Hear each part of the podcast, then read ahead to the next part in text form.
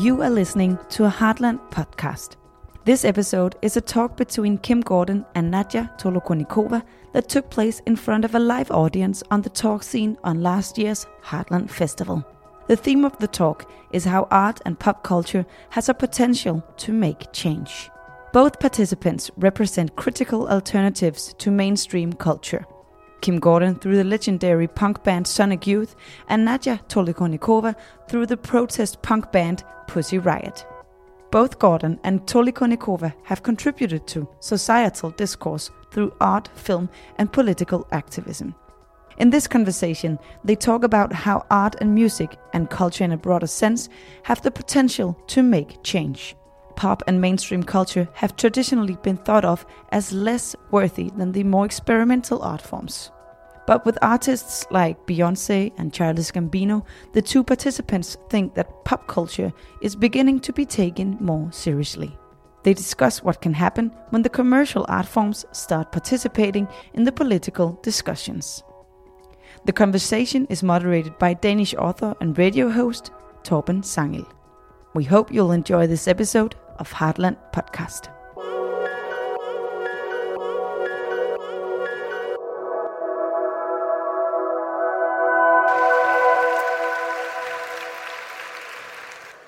Um, so this talk is about the possibility of check, check. critical art in the age of globalization. It's also about the possibility of being critical in pop culture, pop music, videos. We'll be discussing that. And let me make just a, a more thorough and formal uh, introduction of my two guests. We have Kim Gordon, most famous for being bass player and vocalist and songwriter in the band Sonic Youth, a band that has meant.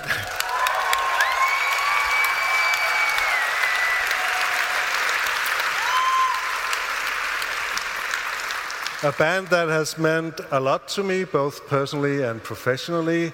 Um, but through all the years, she has also had numerous side projects collaborating with other musicians. She has made visual art. She has occasionally been a curator and an art critic. And she's even designed a fashion collection.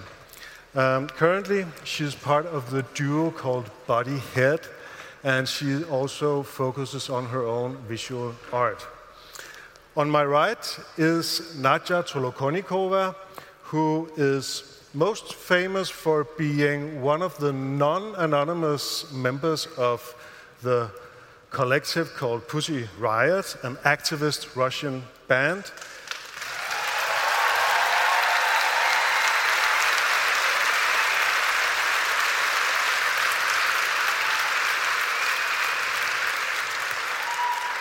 She was imprisoned for one and a half years after an anti Putin performance in a church in Moscow in 2012. Uh, an event that's had a lot of global media attention. Um, she's also made activist performance art. She studied philosophy in Moscow. Um, and Pussy Riot will be playing, as you probably know, tomorrow at 6.30, so please be there. Um, but we'll not be talking so much about you here today. We'll have a broader discussion about critical voices in art and in popular culture. And each of you have selected two works uh, to be shown here on the screen, and we'll uh, begin with one chosen by you, Kim. It's the music, the music video sensation of this month, you might say. It's actually quite new, but it's had a lot of attention.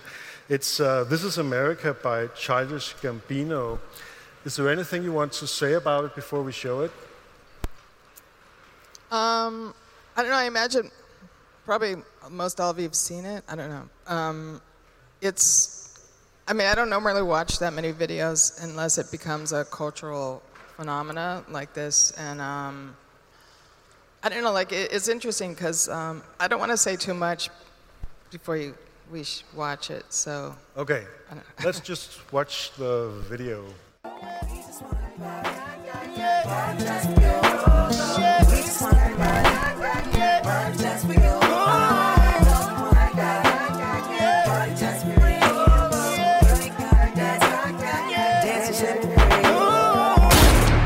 This is America.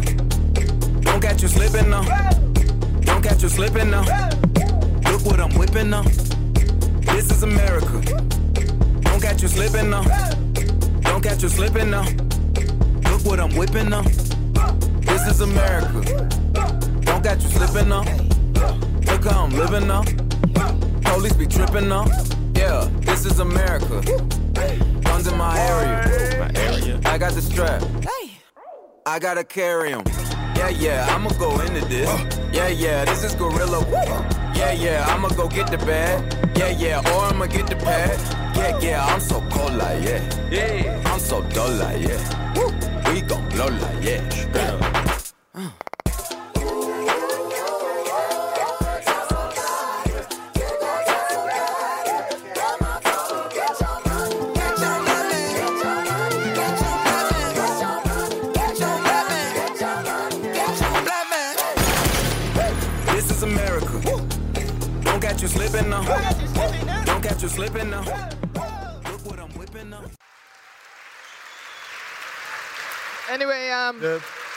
Video is slightly longer. There's an epilogue here that we don't have time for. So go watch it on YouTube. Uh, millions of people have done that already.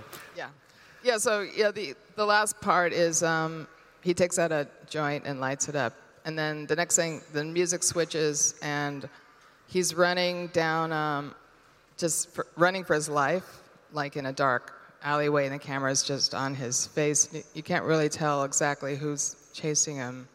And his eyes are wide open. Yeah, his eyes are just kind of really bugged out. Like, um, but anyway, there's so many references. But um, I don't know. I, I just I chose this because I feel like, um, I mean, people talk about art, um, like musicians being artists or video as art and this that, and um, it's confusing to me in a way because I always think of art as kind of a capital A, but I also feel like kind of this video addresses things uh, in a way that um, art really can't or doesn't anymore. Like it, it's, it's. Um, I don't know. Like I, I feel like the only way art seems to be when it's most effective is when it approaches political or cultural things more sideways,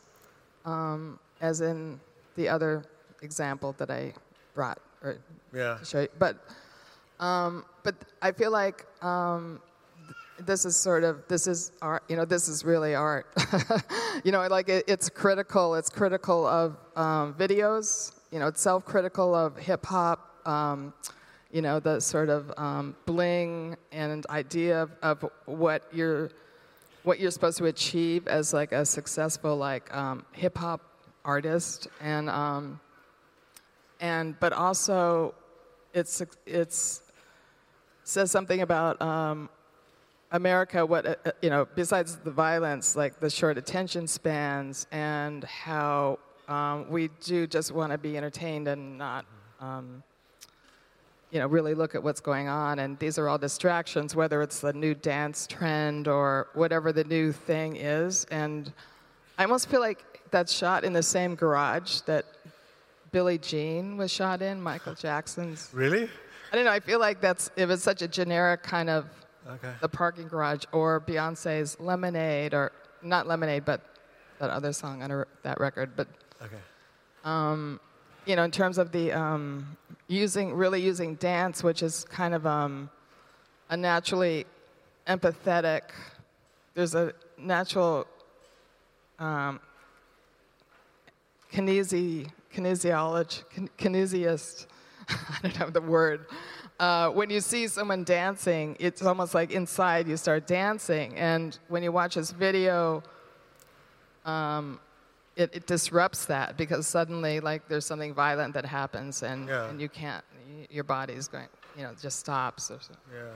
There are two big shock effects that normally are not part of a pop music video, and he, they create this happy atmosphere, and then it breaks uh, suddenly in two instances with this. I've seen it more than 20 times, and it keeps getting better every time. I keep seeing new things. I even saw new things uh, watching it here uh, this time. It's, um, but also, as you pointed to, the way that the dance takes focus away from what goes on in the background. It could almost be symbolic of, you know, pop music or pop culture taking attention away from what's really going on, being complicit with, uh, with Yeah, the sure. violence that, that's going on. Nadja, did you know this before? Of course I did. Yeah, and uh, do you have any comments here? I think uh, almost everybody watched this video.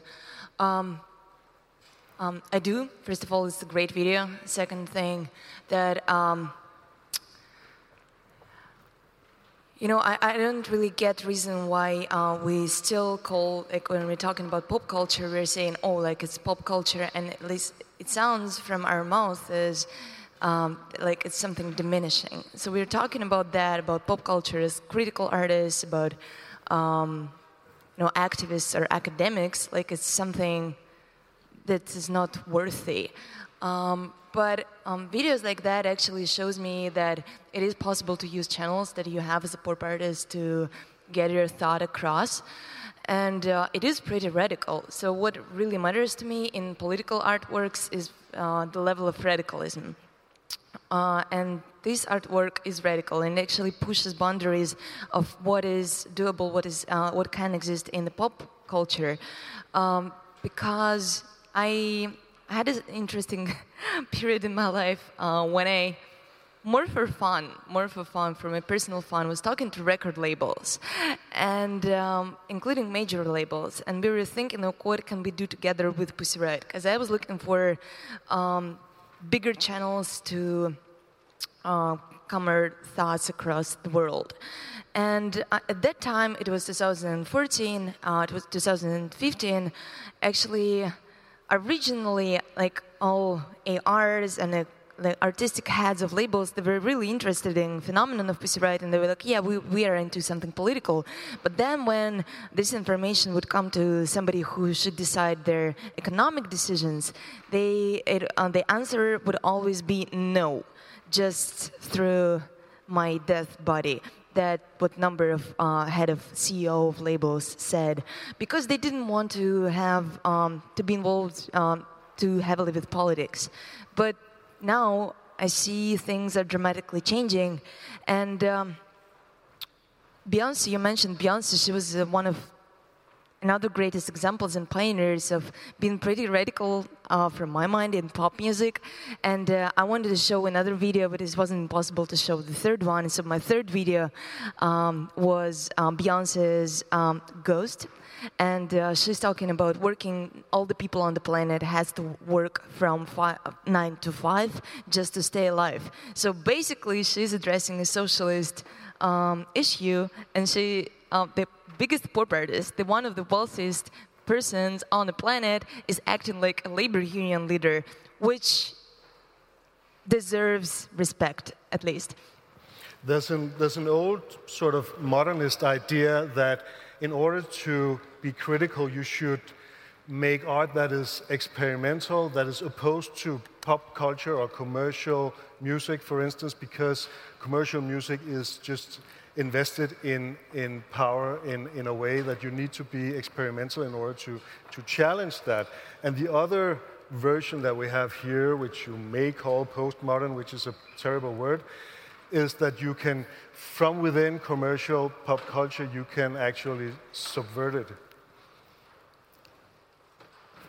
Well, I mean, I don't think, you know, there's no center to anything anymore. You know, like, um, so I think maybe that made sense for art to, it had to look a certain way. I mean, art should never have to look a certain way. You know, like it's kind of, um, like uh, Nadia was saying, it's more about like the critical thought behind it and um, then it doesn't really matter what form it takes. Um, but you know, like in the, in the 70s, film directors were making films that were, I would call art. A lot of them. I mean, they were really, you know, just um, they weren't com- commercial, and people they were answering. People were looking to art then um, to answer questions about what, feminism or um, you know, being a single mom or the war,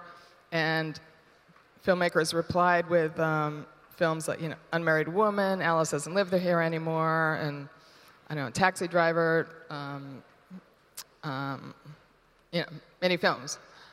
I don't. Th- so people, though now aren't really asking art those questions. you know, so um, and it's kind of um, it's just all up content now in a way and different kinds of contents.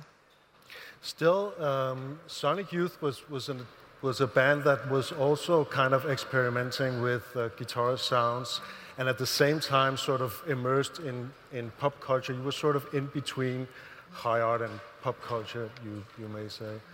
It it it didn't see it, it did seem to matter how Sonic Youth sounded, not only the message.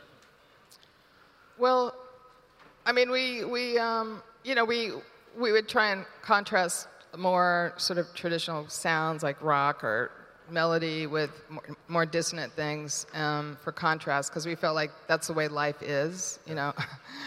and um, and we we did want to sign to a major label because we wanted to get our records more widely distributed, and it was kind of like not, an experiment, but kind of, you know, like um, um, I, it wasn't. It didn't mean as much to make comments about popular culture outside of popular culture. That's what first drew me to want to, wanting to play music is mm-hmm. to want to make comments about popular culture within something that was not that we were mainstream, but mm-hmm. to, to use that genre.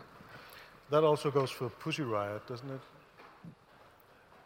Um, but I really like to describe this phenomenon as no brow. You know, there's something that exists beyond high and low brow.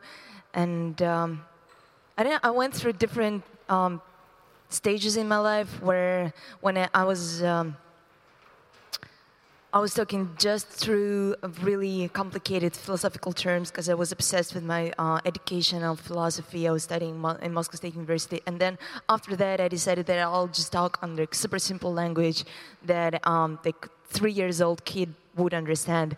And then after that, I came to uh, another stage, and I think I'm there right now. So everything exists within a context, and when when it um, when it's time to use one or another kind of language, you should do it. But uh, as an artist, you should be always critical about uh, the environment and about conditions of where you're making this or another statement. And uh, for me, uh, the art is about. Um, as I said before, radicalism, it is always about pushing boundaries of what is doable in this co- context. So, if, if, I personally can step into pop culture and make something that is, was not previously doable in pop culture, I would do it because it's interesting for me to create something unimaginable in a given context.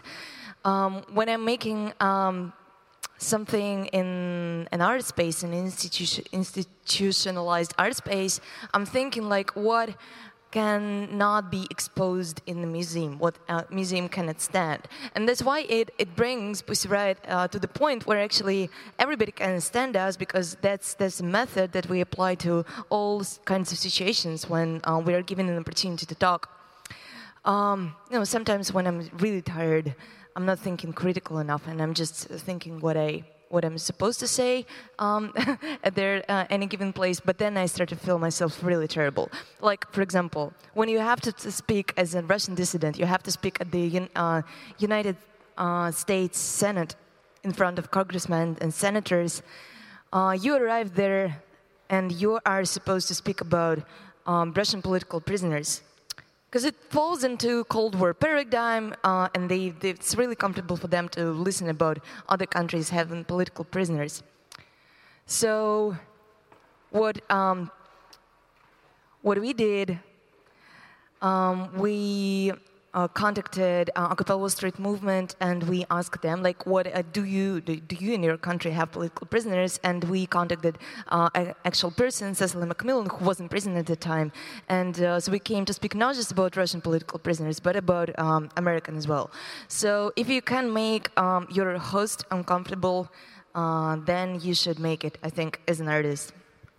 And today here in Denmark you're I have a message for Denmark too. Yeah, you're you're covering you're covering your face uh, in public, which is uh, now sort of forbidden here. Um, uh, uh, I don't think it's uncomfortable for you though, and you're my host. So I, I, I, I, I didn't prepare anything shitty for you personally, but but for yeah, I, I'm really I'm not I'm not in support of this um, really strange law because like why why you cannot appear in public places in a mask or in something that covers your face if it's your personal choice.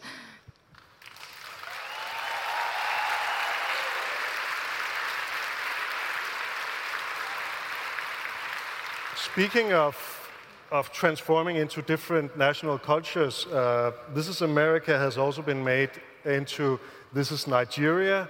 There's a Nigerian version, there's a Jamaican version, this is Jamaica. This is Russia too. There is?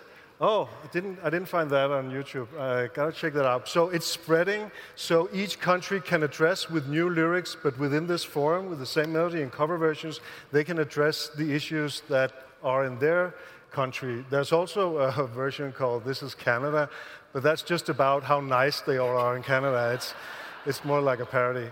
Uh, anyway, so we need to move on. Um, the next example is somewhere in between pop culture and high art, uh, leaning toward the experimental. It's the German composer Alva Noto uh, with the video Uni acronym based on a system poet by a French uh, lyricist called Anne James Chaton. Um, could you, do you want to say something before we watch it? You call him composer, but uh, uh, as far as I know about Alva Noto, he's trying to escape this, um, you know, positioning to be called musician. And I think that's another thing that exists here on the stage between us and we share it. Um, like, you know, trying to combine music and art and trying to blur these boundaries between music and art. But um, First of all, I guess what we're trying to do here is not to be just a piece of entertainment, but something else. And uh, Alva Noto is definitely sharing that with us. But though he, he wrote like um, he recorded 10 albums in a proper studio, um, though he still doesn't want to call himself a musician. So that's his work that actually inspires me a lot and um, other pussy writers. Okay, let's watch it.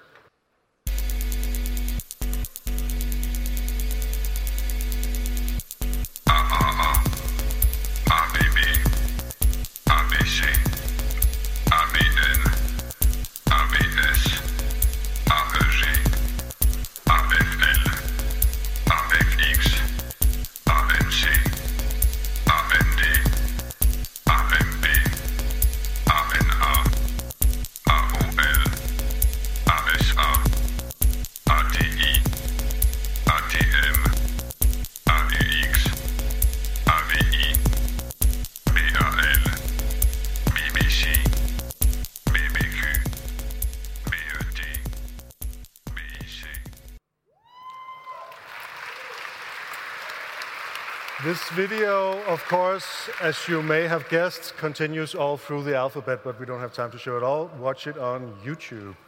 Um, so, this is obviously about how brands are made into these easy three letter acronyms. Um, at the same time, it's not only uh, company brands, it's also stuff like C and AFX, Aphex Twin, PIL, Public Image, uh, Image Limited, and so on. So, how would you describe the, the, what, what's going on here? But I think that's the great thing that it's not only brands, but uh, I think the percentage uh, between just normal things in our life and brands um, is pretty accurate. What we see in this video and what we have in our life, because like we were discussing briefly um, before we went on stage. Just like all sorts of documentaries, and a lot of them, in a lot of cases, they are super sentimental. So the author is trying to um, push other people to think what he thinks about reality exactly. And sometimes you just start to reject it right away because you don't want, like, you know, since you're a little kid, you don't like when your mother tells you what to do. And um, what's good about this video that actually he he just shows us a reality, I think, pretty accurately. So basically, I think uh, here is a realist, and it works as a realist picture or as a sociological examination of uh, the culture where we're living in. And uh, the thought is pretty easy, and that's another um, thing that um, usually characterizes great art. Like what it's it's really really to understand without any additional words to understand what what, what he wanted to say.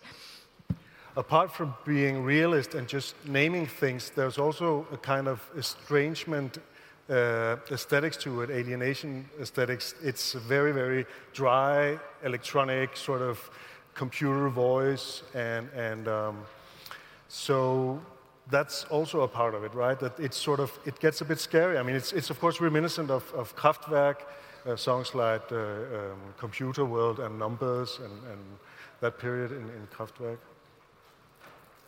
Yep. Um, we're, we're living in times where we're just counting uh, years until artificial intelligence will be smarter than we are. And um, as for Pussy Riot, we, I, I, I usually prefer to make my voice mechanical too. So yeah, and not all the time have uh, means to do it, but um, we're trying to make it. And tomorrow you will have chance to hear some of uh, the tracks that we made uh, with the mechanical voice. Um, completely forgot what I, I was about to say before, but sorry. That's okay. Kim, what did you think of this? I, I remembered. Okay. I'm sorry. And um, there's another reason why I wanted to show this one because um, a lot of people think for um, till this time that counterculture um, uh, has to come with um, like uh, counterculture in music has to come with a guitar sound, and I know that it's true for some artists, but it, I still get it like when uh, we we were making mostly electronic music as Pussy Riot because we never knew how to play the guitars and we've never been musicians in the very first place because we were just artists and we know how to push button on computers, but that's pretty much it.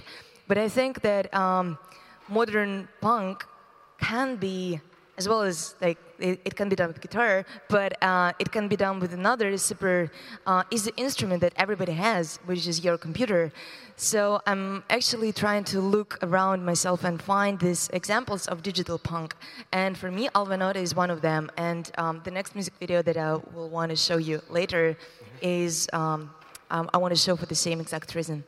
So the punk element, uh, when you associate Pussy Riot with punk, what is the punk element? I mean, it's not. It doesn't sound at all like Sex Pistols, or so. It's a, it's an attitude, or what is the punk element? I think punk is about ethos. It's about uh, DIY method. It's it's about uh, telling what you want to say. It's about pushing boundaries. It's about uh, asking uncomfortable questions.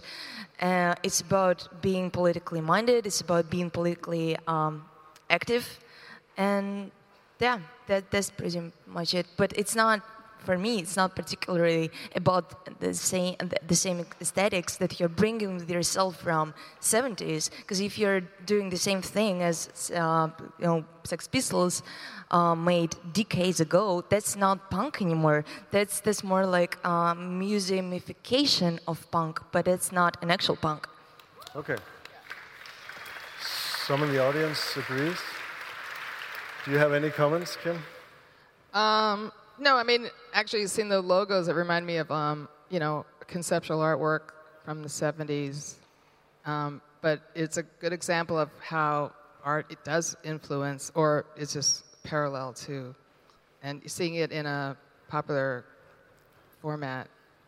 It's, it's always I like that. That's good.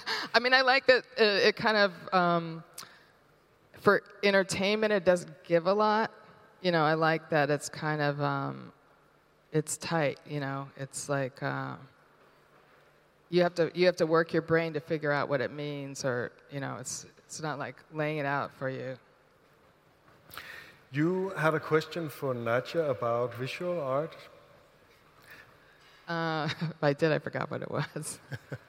um, oh, I guess, yeah, what, um, I know, is there a piece of art or something that um, you feel, well, I guess, I mean, this is an example of something you feel like inspired you, and, and um, but my question was like, what, what work of art or piece of art or film or um, really um, inspired you to, to um, take action that way? When I just started as a political activist, it was um, Russian actionist movement from 90s, and they reflected on crazy times with liberal shock economy that happened with Russia in 90s, where everything started to fall apart. But so people had this um, you know, extreme combination of uh, total freedom and at the same time total chaos that came with this freedom because they didn't have. So basically, what um, those actionists were doing, like Oleg Kulik, who was running down the street completely naked and just biting people, behaving like a dog, or um, Alexander Brenner, who uh, came to their Red Square um, dressed dressed like a boxer, and um, he came to the middle of Red Square, um, and he started to jump and say, "Boris Yeltsin, you, you, you have to come and fight with me." So Boris Yeltsin was the president of Russia at that time, and um, so after 20 minutes of jumping in the cold, just in his, um, you know, boxer's outfit, he he was detained by police. Um, so basically, their topics were extremely personal, existential, but at the, si- same time, extremely politicized. And um, we felt like in the beginning of zeros, in the beginning of century, um, this tradition, for some reason, um, stopped just for, for a decade. So we were heavily inspired by those artists, and we wanted to be part of that movement, of Moscow action, actionist movement. And that movement, of course, is um, heavily inspired by artists like Marina Abramovich or by Viennese actionists. And what about Valie Export? Were you, are you familiar with? Were you? Of course, your genital panic. That's actually that was uh, part of the lecture, and that was uh, with what we started Pussy Riot because we made Pussy Riot as a joke, and it was a lecture about punk feminism in art. That's how we called it, and um, yeah, Valie Valie Export, of course. We need to uh, move on to your next example uh, by uh, Richard Prince, 18 plus Stormy. Do you want to introduce that? Oh yeah, it's um. Or we can just Pr- put it on the screen because it's just an image. Yeah, Richard Prince, um, who's a visual artist who's known for and gotten in trouble, sued a lot for appropriating images and um, his. So what he does is he, he takes uh, ex- almost exact copies of already existing commercials and that stuff just to explain the word appropriation. Yeah. Yeah, and his latest series was Instagrams, and um, um, actually he, he did a portrait of me on Instagram, and he got sued. I posted.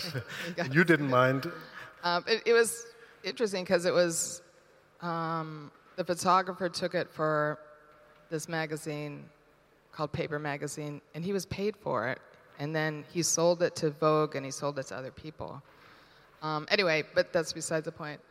Um, so this is a poster that uh, Richard Prince did for an organization in New York called Downtown for Democracy, which is, I think, artist led. Um, and it's called 18 plus Stormy, and it's all the women who have come out with sexual harassment complaints against Donald Trump. And um, I know, I just thought it was a really good example of actually something that was a piece of um, political, you know, kind of political art, but kind of approaching it sort of sideways. And um, it um, did raise money. You know, they sold it, and um, So we should maybe explain technically that it's an overlayer of all the. yeah, it's an 19 overlay women, right? of all the faces of the women. So this is a composite image of a lot of portrait photographs. Um, and it's an uh, average uh, uh, uh, Trump woman. it's, it's averaged out. I mean, I, I kind of um, felt bad actually choosing work by a male artist, you know, that was actually using women's faces, but um, I, it was, I don't know, it just, it was one of his, seems like one of his better pieces. And um, Some would say, uh, what do you think about this? Some would, would probably say that this is, uh, this is attacking Trump for his personality and, and character rather than from his uh, actual policies. Well, but he's leading the country through his personality and his um, really lucky astrological chart. I think he has. Um, So I mean, it's um, you know, it's really hard to separate the the person. Do you agree with that, Nadia? You have made a video called Make America Great Again, right? Also attacking Trump, but also addressing his uh, politics. Would you say a bit about that? Um, uh, we never had intention to attack Trump. Um, like he just want to be attacked. Like he's. He likes it. I mean, I'm, you know, but so um, I think it's not about personality. When you're a president, when you're a public politician, when you're an elected official, you just have to take it for granted that you don't have personal anything basically personal at the time when you have to serve to the people and um, yeah definitely I, i'm i don't want to um, defend donald trump in any case. The video make america great again uh, was about stigmatization. It was more than just about donald trump actually. And uh, donald trump is a big bully and uh, he's known for that. But basically the video is about you being burned every time when somebody, especially in the position of power, is saying something, stigmatizing you in this or another way. And even before Trump was elected, he already brought a lot of um, you know, terrible consequences to people starting from schools to the workplaces where bullying started to be normalized. And uh, I know it from my personal experience. I was um, I went through the court case where I was called by all Russian television channels that are all state-controlled or state-owned. Um, I was called a witch. I was called a traitor, um, an enemy of the state. Um, uh, they, they told me that I actually want to um, tear Russia apart and sell it to the United States, and I'm paid by Hillary Clinton to do it. So you see, like all the amount of negativity and hatred that comes to you just because someone in position of power said something against you, and Trump does it on a daily basis. Um, yep, that's why artists has to do something with it. This is also the time of the very powerful Me Too uh, movement, hashtag Me Too movement, um, which to me appears more powerful than any artwork I can think of. So, can, as a, is a hashtag more powerful than any artwork? well, I mean, I think like the culture is um, pushing art. I mean, it's pushing. It's it's it's uh, leading art more than art is leading the culture, and um, so yeah. I mean, it's I don't know. It's just it's a strange time, but um, I I think that uh, it's. I mean, I did a painting of a hashtag. You know, it was like it was like the dumbest painting I could think of. But I was doing uh, these uh, protest paintings in gold, just like s- sayings like "this is illegal" and you know things I'd seen on like signs, and and then I just did a giant hashtag, and I was like, that kind of says it all in a in a way, but it it's so dumb, you know. Um, and um, but I I don't know. I think that. Um, I don't know. I don't know. It's just it's a strange time. As I understand it, in Russia, the Me Too movement has a hard time, or is sub- It exists, but it's not that mainstream. It's um, it's really counterculture because um, there there are a couple of um, journalists who accused um, a member of parliament that actually he um, he wanted to get something from them that they didn't want to get to him to give to him, and um, yeah, they were called sluts, and they were basically the same thing. It looks like uh, all sexes of the world had united and wrote a book. How should you call uh, a woman who accuses you of uh, sexual assault? That she didn't didn't wear um, skirt long enough or something like that. Uh, and yeah, Me Too movement in Russia is not being supported by mainstream media. Of course, it's not in the news, uh, but um, you can find information about it in the internet sector. So there are still um, place to there are still space to try to change something. So it's not hopeless. okay. I mean, in a way, though, it's like the hashtag or the hashtag Me Too becomes like a brand. You know, like it's another logo, and um, people really forget what it's about. You know, also like there's no nuance to anything, or it's just like everything is um, under the umbrella of this. Maybe that's the, f- the flip side to having so much power in, a, in an open hashtag that anyone can use, that it becomes you know, a very broad thing. Well, it takes a life of its own, and then it Yeah. kind of runs its course. But I don't know. You know, c- coming coming back to your question about um, is hashtag more powerful than the art, and I um, think uh, about 1960s and 1968, for example, like when you have Citizenish- uh, International, and you have uh, the workers' movement at the same time, and the workers are those who are making the strike who are making mines and factories stopping, but at the same time, you cannot really say that art or philosophy wasn't important at 1968. So I think it's a kind of ping, ping pong between um, their actual political movement and uh, art that has been infused by activism and politics. That's a very good point. So we need to move to the last example. It's, um, it's an example that you chose, Nadia. It's a video by the Scottish. Now I'm, I'm not. Uh, I wanted to say composer, but you probably have some other word for her. Uh, but uh, the Scottish composer, musician called Sophie. She's Scottish. I know, I know that she lives in um, America. Huh? I know that she, she lives, lives. She lives in LA now, but she's from Scotland. Oh. Yeah, never mind. So, um, do you want to say anything before we watch it? No, let's just watch it. Okay.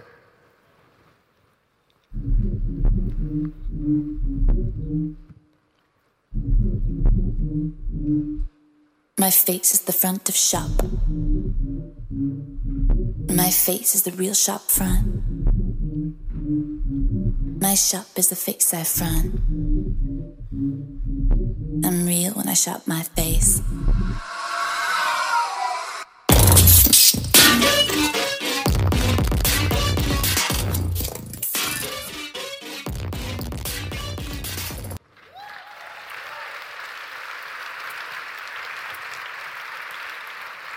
This was only the her- first half part of the video, so watch it all on YouTube.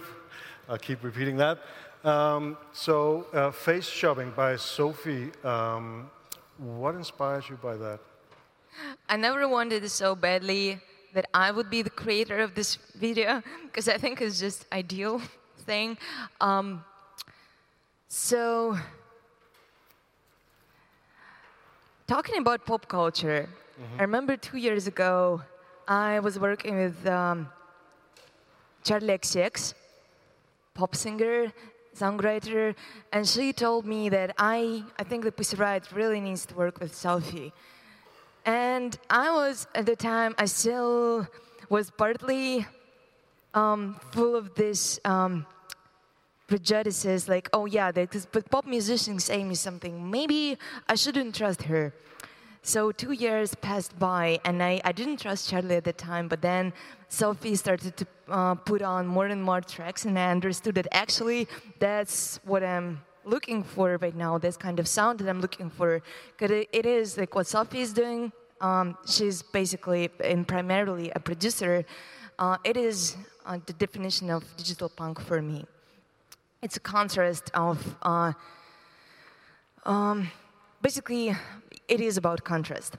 Um, thematically, I think I don't need to say a lot about it. It, it is about face shopping. It's about um, being closed within your identity, being um, trying to sell your identity. I'm real when I'm shop my face, but at the same time, it's not. It's not um, about Sophie being preachy about it, because her identity is really important thing for her as well, and the way how she looks, the way how she presents herself, because um, she just came through um, transition, and um, she made a couple of photo shoots when she appears as a beautiful woman, and um, before that, she never posted any, even one picture of herself.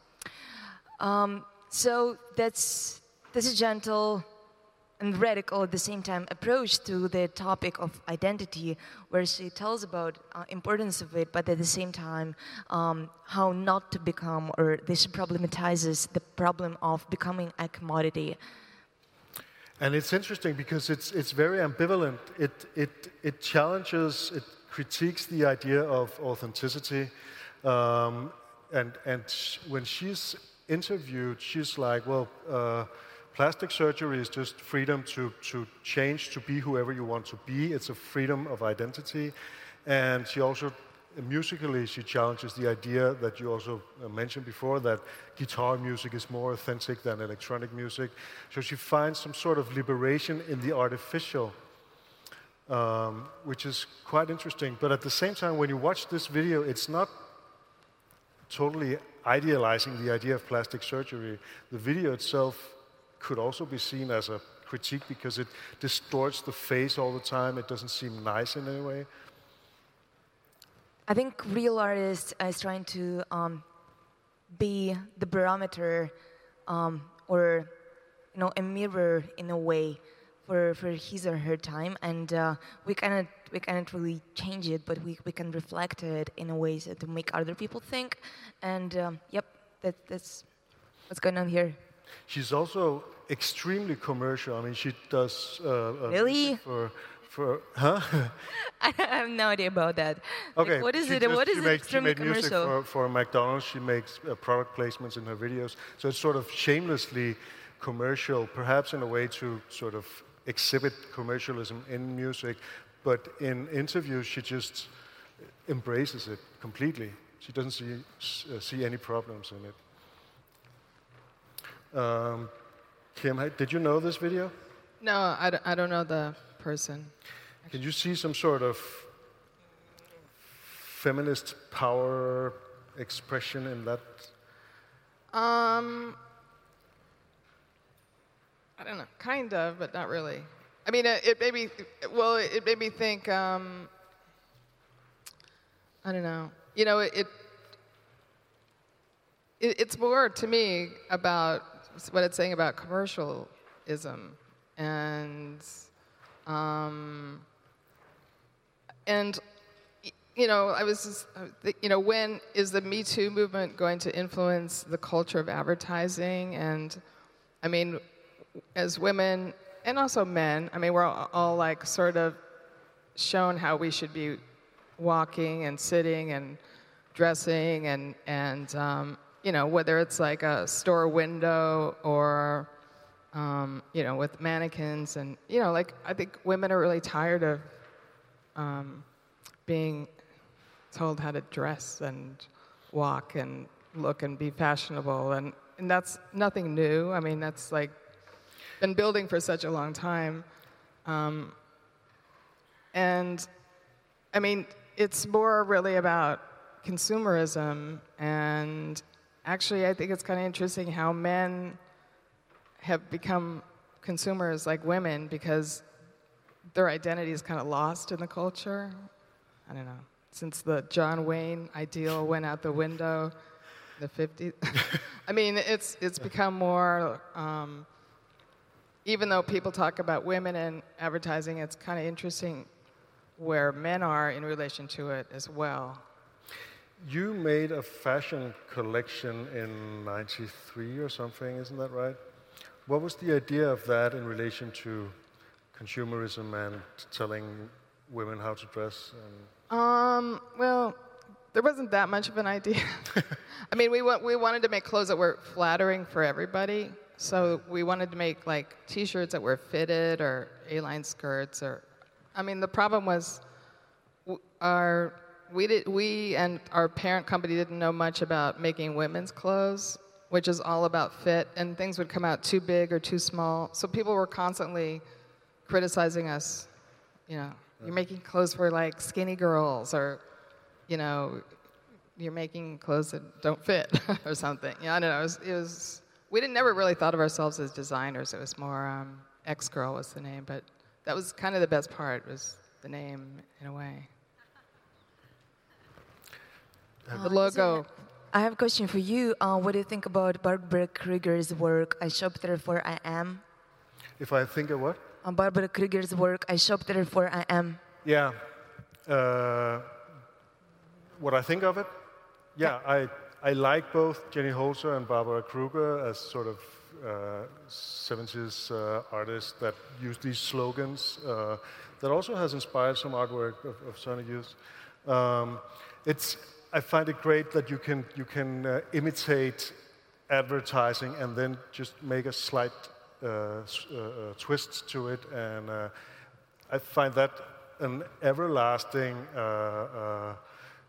good way to, to critique commercialism. What do you think about Barbara Kruger being exposed in major institutions, museums, and galleries? Um, I think it's inevitable.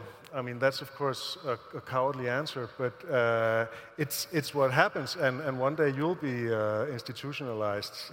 I'm not talking that much about myself, but I'm talking about your critique of Sophie's video, because basically, it, my answer could be that's inevitable. that she's making music videos with Coca Cola. Yeah, so music videos are just already there, you may say. I mean, the reason I mean, what I'm talking about, there is an institution. If you're an artist who is this, uh, who wants to make a bigger statement and be heard by a number of people, then you're going to a big gallery and you're go- going to a big institution. And one or another institutions, they're they're not. Like, you you have to.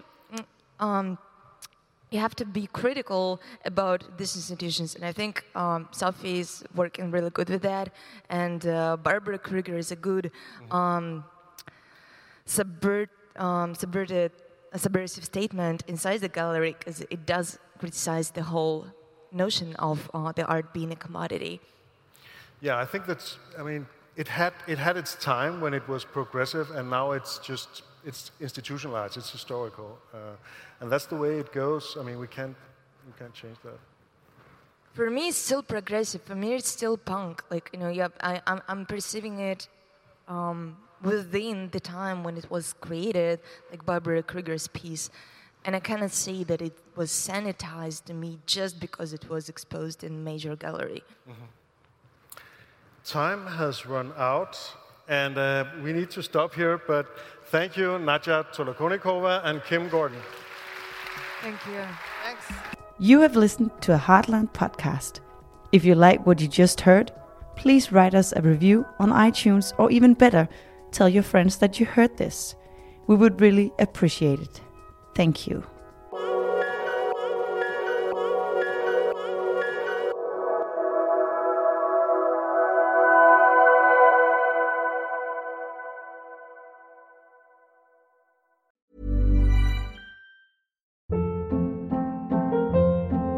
Hold up. What was that? Boring. No flavor. That was as bad as those leftovers you ate all week. Keke Palmer here, and it's time to say hello to something fresh and guilt-free. Hello Fresh. Jazz up dinner with pecan-crusted chicken or garlic butter shrimp scampi. Now that's music to my mouth. Hello Fresh. Let's get this dinner party started. Discover all the delicious possibilities at hellofresh.com.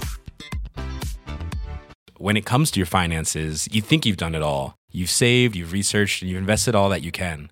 Now it's time to take those investments to the next level by using the brand behind every great investor, Yahoo Finance. As America's number one finance destination, Yahoo Finance has everything you need, whether you're a seasoned trader or just dipping your toes into the market.